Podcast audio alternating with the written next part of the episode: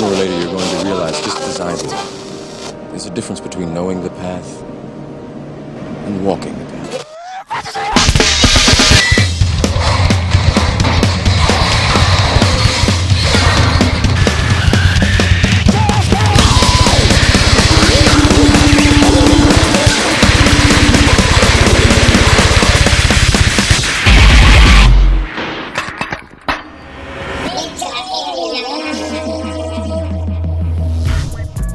はい DJ のマイティマーズです。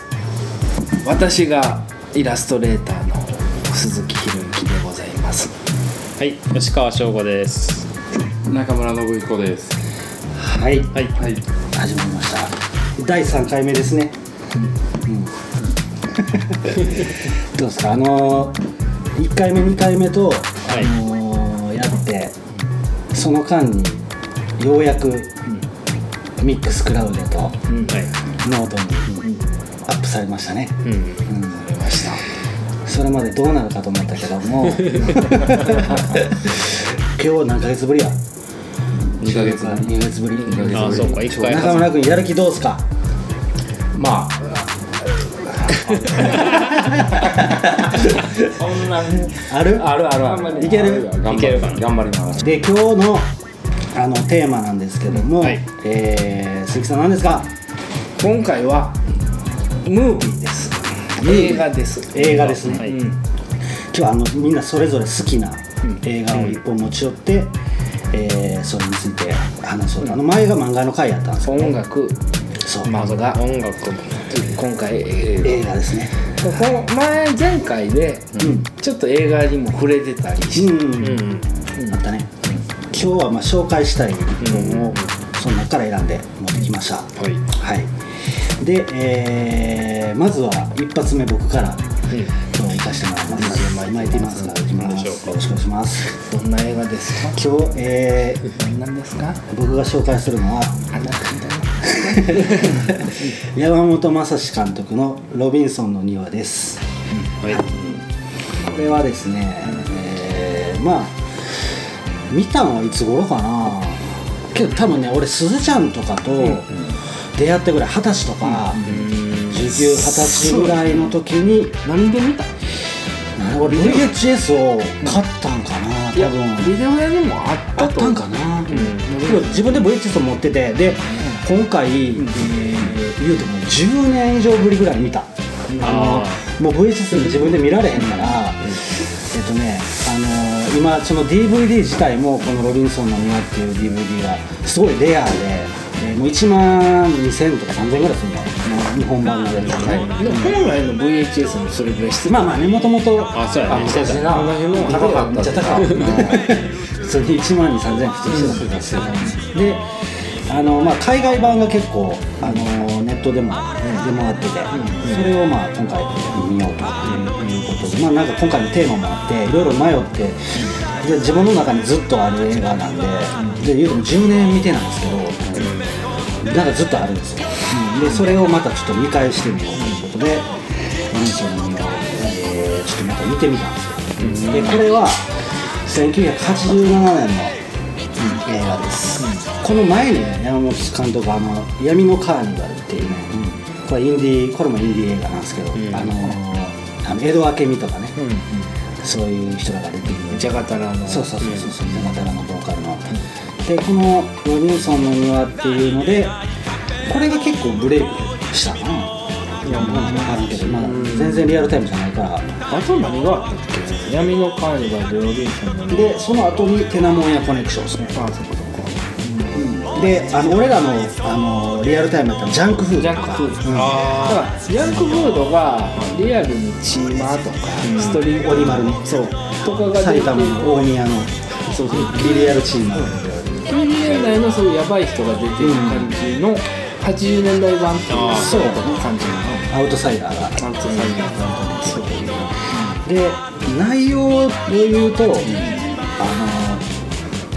の内容はねよくわからないですよ。なんかそれ聞きたかったんやそうあのね。住宅街の中にある、うん。なんかあれやねそのジャケットから全然分からだない都会の中の自然の話やねんど。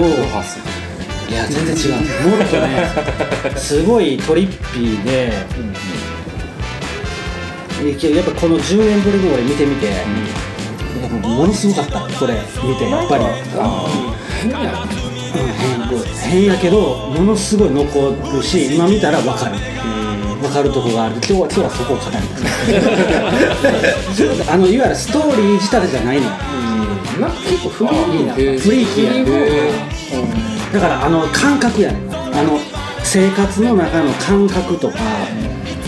えーっとねこれロビンソンの庭っていうのは東京の話なんですね、であの主人公のクミっていう女の人がいてで、まあ、すごい中性的な、もう男男っぽくも見えるし女っぽくも見える人なんやけどすごい自由な人なんやゲストハウスみたいなところにもともと住んでてまあで、まあ、何をやってるか分からない。その周りはプッシャーやったり音楽家みたいな人がおったり芸術家がおったりみたいなコミュニティの中の話やね、はい、で今見るとまたいろんな人と出会って自分も経験してるからいろんな散りばめられた映像のメッセージがこう伝わってきて、でまたあのジャガタラの曲がいいそう。あの夢の海やったっけな。主題歌ね。主題歌。めっちゃポップね。そうそうそう。あれは役者さんそうといえばまずまずどんななんか有名な曲町田町田町田あかっこいい。ギズモの横山さんとかねであとえっ、とねざっくりそう分かりやすい。主人公のクミって人は太田久美って人であのこれがロビンソンの庭の主役やねんけどその前の闇のカーニバルの主役の人で、うん、この人も女優さんでクミの、えー恋人役が町田松あとそのクミの友達のマキっていうかチーボっていうニューウェーブのバンドイミテーションっていうね細野晴臣のレーベルから出してた。バンドの、とえー、ジャガタラのギターのあの音さんとかあと、まあ、あのジャガタラのアケリとかもあのちょい役で出てたりとか東京ブラブラボの、えー、あのミュートビートとかの坂本光也さんとかあと室井茂とか田口智郎とかで音楽がハムザ・エルビーっていう名作音楽になったりしてあと吉川陽一郎っていう地球大気候 NHK のそこらのソングあとジャガタラがやってるそう壮大感あるもんね。うん、まあそのなんか出演のオファーとかもほんまに山本監督とかが、あの夜の街を出歩いてそこで出会った人たちをブッキングして、寄せ集めて作ったと。いう感じで。なんかみんな要は役者じゃない人らもなんか独特の雰囲気リアリティもあるしで一番好きなシーンがあって、これちょっと見てほしいですね。これねまあ、ちょっとこれを見てから言うわ。分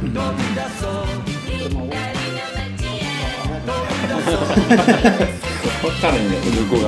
あのー今のまあちょっと見見といてほしかったのは、これ東京の中の景色なのなで久美が酔っ払って家に帰る時にたまたま見つけたあの廃工場みたいなのかな？これはなんか大きいなんかの施設みたいな大きい建物、うん。病院かなこれは、うん、そこを見つけてそこに勝手に久美が忍び込んでそこを家に住むのでそこそこはすごい自然に覆われてて森にな、でその森の中で畑を作ったり自分でそういうブティックの部屋を作ったりリビングを作ったりとか自分でこう計画を立てるね、あのその建物を自分の城みたいにしていくわけ。で今見たシーンこれはあのいや友達を久美が読ん。で上でこうみん。なでゆっくりしてるような感じなん。だけどいろん。な人種がおる、パンクスがおってラスターがおってプッシャーもおるしバックパッカーみたいなやつもおって白人町田松田うん。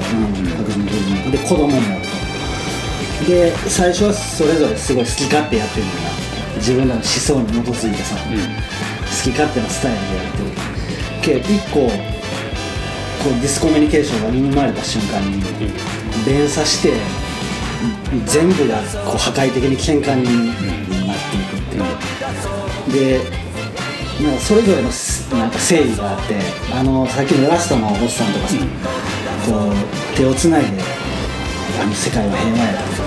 皿を受けって言ってるとこに子供が皿を割ってバーカっていう、あのもうあの子もめちゃくちゃもうクソ悪ガキやねんけどもうほんまにいいのこの映画の中ですごいポイントになってるんだけどほんまに嫌な悪ガキやねんけど子供のほんまの純粋な悪いたずら、悪ってあるやん、嫌な意地悪をずっとする子やねほんまに嫌な悪ガキやねんけどでそこでこう横横の叫びとかがさこうあの怒ってラスターに殴りかかったりとかで都会的なメンヘラ女みたいなのがかにこうあの風天の町田町蔵にずーっと自分のことだけをしゃべる。で町田町蔵はずっとイライラしてる。してる。イラついててそうなんかの弾みで爆発する、うん。それなんか部族ごとのディスコミュニケーションのこの価値観の違いっていうかそういうのがすごい書かれてて、で結局一番最後一番残酷な子供やねんな、あのラスタに実際ダーツの矢を刺して。でそれをそのラストを押さえつけてるのが叫びや。んうん。パンクやでそういう喧騒の外でその中そのビルに紛れ込んできた一般人のどこがどかたのおっさんが芸術に目覚める。あのああ今のが目覚めた瞬間やそうそう目な覚めた瞬間。あの 久美が作ったアートの部屋に入ってなんやこれと、うん。で変なこうマンマンちゃんみたいなのがあってそれに拝んででペンキがあると。で俺もやってみよう、でそこで壁にやって。あの自分で書くねんな、でガーって喧騒になってる時にそれを完成させてめっちゃ満足げな顔で終わる、でけどこの絵っていうのが後々ずーっと区民の中に出てくるわけ。あの町蔵に抱かれてる時もその絵を見てんの区民へえそののアートがどどど方のアートをずっと見てるわけ当時は気づかなかったそれはあでこの間買ってみてなんか分からへんねこれここれを言語化するのは難しいんだけど、その感じっていうか初期衝動の感じ、うん最後これ久美はどんどんどんどんその都会から離れてさ都会の森の中のもういわゆるロビンソン・クルソーみたいな生活になるわけよ、そそこだけで自給自足して生きていく感じになんねんけど自分で畑耕してなであのーどんどんちょっとちょ狂ってくるんだよな要はアウトサイド側になってきて、自分でいろんな儀式みたいなのを始めたりとかけどそうその中心にこの映画。あ 自分でなんかろうそくを焚いていろいろすんだけどこの小型の。アートがあれめちゃくちゃリアルやでな。ほんまあんなおっさん来るから現場に。あそう。そうなもう。もうそうそうそう。なんか分かったよ。そう。ほんで若い頃の自慢して帰る。あああと掘り込んでいけ。あとはまったりぐらいな。掘り込んでこんな。なんだけど本質的なとこなんちゃうかなと思う。俺は。でもそうななんやろ。分からんけどこの監督は何？山正いやうんはアートってそんなすごいもんじゃないじゃないけどさそういうのを言いたいってこと？そういうまあ言ったら土方が書いたやつで影響を受ける人もおって。うんまあそういうことやね。俺なんかうん多分全員が持ってるもんやと思うそれって。もともとは持ってるもんね子供生まれた日とかは。それをみんながなくしていくだけで。うん。なんかそういうのが隠されてるのよこれ。あんまストーリーない感じストーリーがないのよ。うん、なんか不思議や。うん、不思議や。ね全編通して最後まで不思議なこれって。いう不思議やけどけどパカーンってなる感じやね。であのでっかい木があるのよ。これが基本的このジャケにもあるけどさ、この木がまあ一番なんか主というか、この木なんの木。うん、この木なの木みたいな。要はスピリット的な感じやねんな。自然っていうこれ都会とこれの対比やねんけどでもあの町蔵があの組と寝ててあの蚊に刺されてでかゆいから寝られへんと。で金管ないんか言って、で、あのーリビングにあるって言ってでリビング取りに行くねんけど、まあ、リビングでどこやねんみたいなもういわば灰屋敷やんか、でそういうとこ夜ピタピタ歩いて、自分でこう金管を取りに行くねんけど金柑取りに行って最後の帰りの時に外に出てまうのねでこう外に出た瞬間にこの木がドーンってあるねで俺のターニシどこにあるね。そうそうそう。そこのシーン。でなんかその瞬間の感じあの、要は室内から外に出てこう自然の凄さを見た感じっていうか一気にもうチャンネルが切り替わんねん、でそこで街とパカーンってなるわけ。で結構このパカーンのシーンがあんねん。それめっちゃ感覚的やねんけど、あの木が出てきてパカーンってなる人がいっぱいおるわけ。あなんか分からん、自分には分からん感じ、うん都会の中ののスピリチュアル的な瞬間というかね、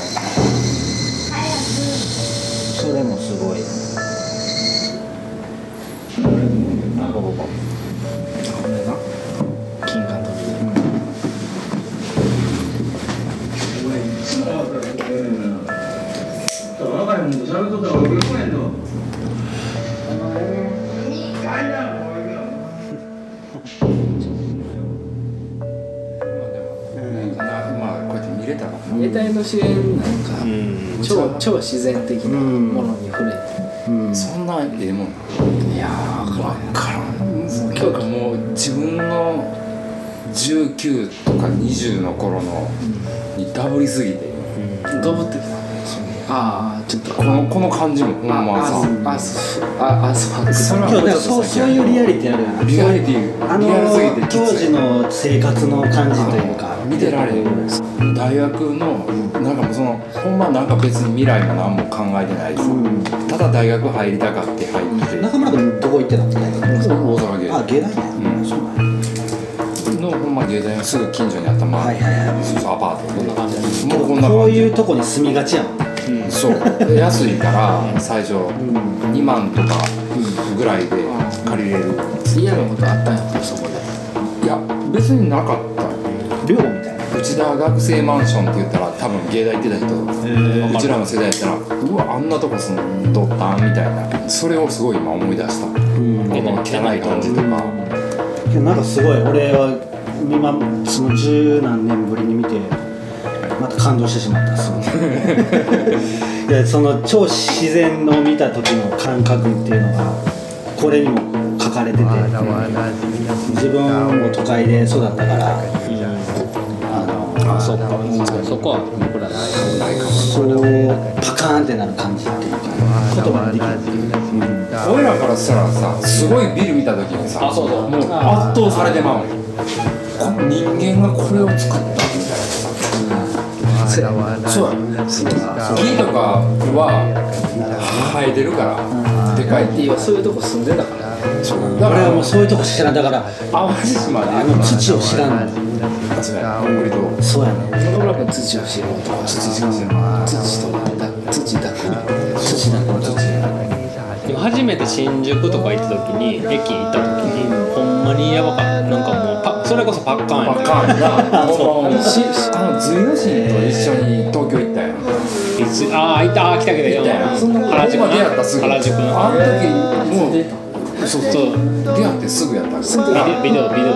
来てたあのパッチワパッチワークやパッチワークジャンプあの時すな東京ですげえと思った。東京って異常やもんね。我々からしたら都会がいいようん都会が異常。じゃあそのあのパッカーになったっていうのはどういう人が多すぎてみたいななんかもう圧倒される圧倒される。そう。そう祭り祭りじゃない。けどそうちょっとほんまにえってなって。多分そそれは二十歳ぐらいの時行って初めて。全然そんなん行ったことでもない中村君がやっぱその地元から岸に来た時もうん。どう思っ岸来た時は何も思わなかったけどたでもあのその野田北に岸来たら都会やと思って。ええ男でも住んでるそんな都会田舎じゃないやん別にあの岸市いうのはあの大阪芸大がある大阪のね南あの側最寄り駅まあ都会は都会やけどな。歩いてコンビニがあるから。もうなくなったけどねああそう。そうなんや。コンビニ僕でも淡路島から神戸の時はそのパッカーにならへんかったけど、ほんま新新宿のあの駅のとこう行った時にうわってなっやっぱみたいな。たなんかえー、何これ？完全に完璧に。もう見えるもの全ては人が作ってるから。そうそうほんまに木ないし。気がない。何これ自然がゴッドが作ったもんしかないから。逆にそういう人はこれを見たら何も感じないのあそうかも。そうかも。かなうん。でも中村君はそのまあただまあその思い出すうん思い出すリアル感はすごいけど何を思い出す気を見てパパーっとなる感じはない。ないん。かでもでもとかもう衝撃やその ツアーとかであの九州とかさ、まあ、いろんなところし田舎に行くわけやんか。でその時に初めて知るわけよ、ほんまの大自然ほんまの自然で要は俺からしたらすげえファンタジーやねん、パッカーン えでもなんか都会で育った子とかって割とそういう自然にあんま興味持たへんいやもともとは全然興味ないよ。だから別にそこで住みたいとかも思わへんけど、なんかびっくりするだ感じたことない感じやから、阿蘇行った時はパカああンなななる俺阿蘇であ阿蘇であ朝や。ね僕は僕も阿蘇でパカン。パカン田舎もんやけど。なるよな。そうおかしいな。おかしかった。いわゆるパワースポットって言われてるとこのなんかよくみんな言うけどさ。いやほんまにこういうことないなっていう僕もそう思った。あそこ阿蘇山やね。阿蘇阿蘇山っていうかあの辺のとこ一回だけ行ったけどあそこすごい。あとちょっとちゃうね。熊野の方とかほんまにあの三重寄りの方とか行った時とかかなりやられたな。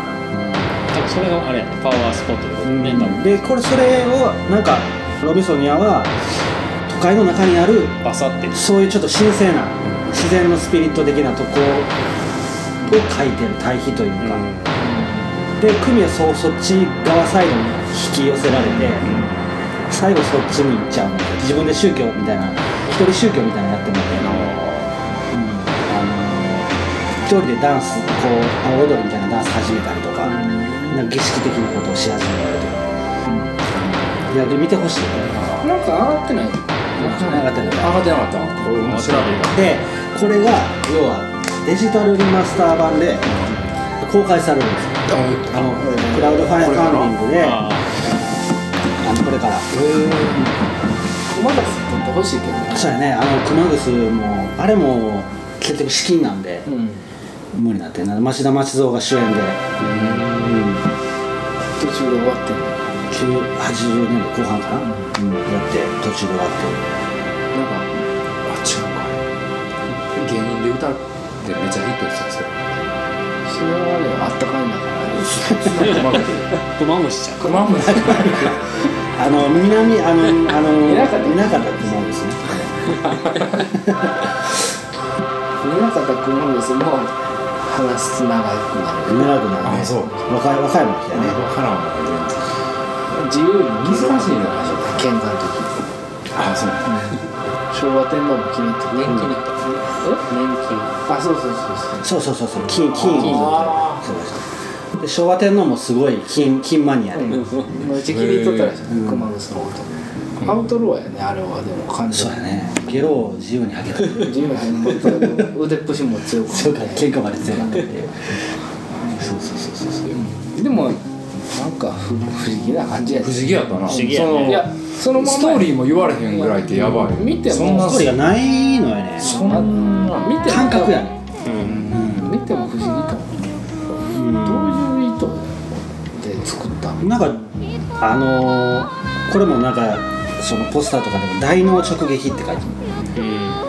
ほんまにそんな感こういう感もう取り組むのじ、うん、でスーちゃんとか見た見見た。見た。ねこれ多分テレビでやってんの見たんかなあそう？テレビでやいや昔結構なんかやってなかった深夜放送でロビンソンのやってたな。やってたそれかまあビデオで借りたかどっちかやと思うけど見てますわ。いやどうやったのかな？どういう出会いを俺もよく覚えてない。どこで出会ったんかけどまあ自分らの好きな要素が詰まってんもんね、うん、そういう要素的な感覚というか、うん。言語化されてない感覚だけで作られてるみたいな感じやな。東京とか行った時にあれあれ明治神宮行っうんた時にあ明治すごいね。あのあの感じとかあの都会の中やけど一気に変わる。一気になんかなんかね。うんステージとか自分のモードがパキンって変わる瞬間の感じとかにゾクッとくるし、うん。うん違う面に入ったみたいなちょっと感じが映像で体験できる感じかな、うん。それか。なで今もそそういう DVD とか再発されてなかったりとか評価もね言うてもそんなみんな知らんやん。うん。一次総合とかなってきたらまあまあねけどね山本昌志すごい監督やろ本当まさす。げえ作品やと思うんだけど。俺はまあそんな感じです。はい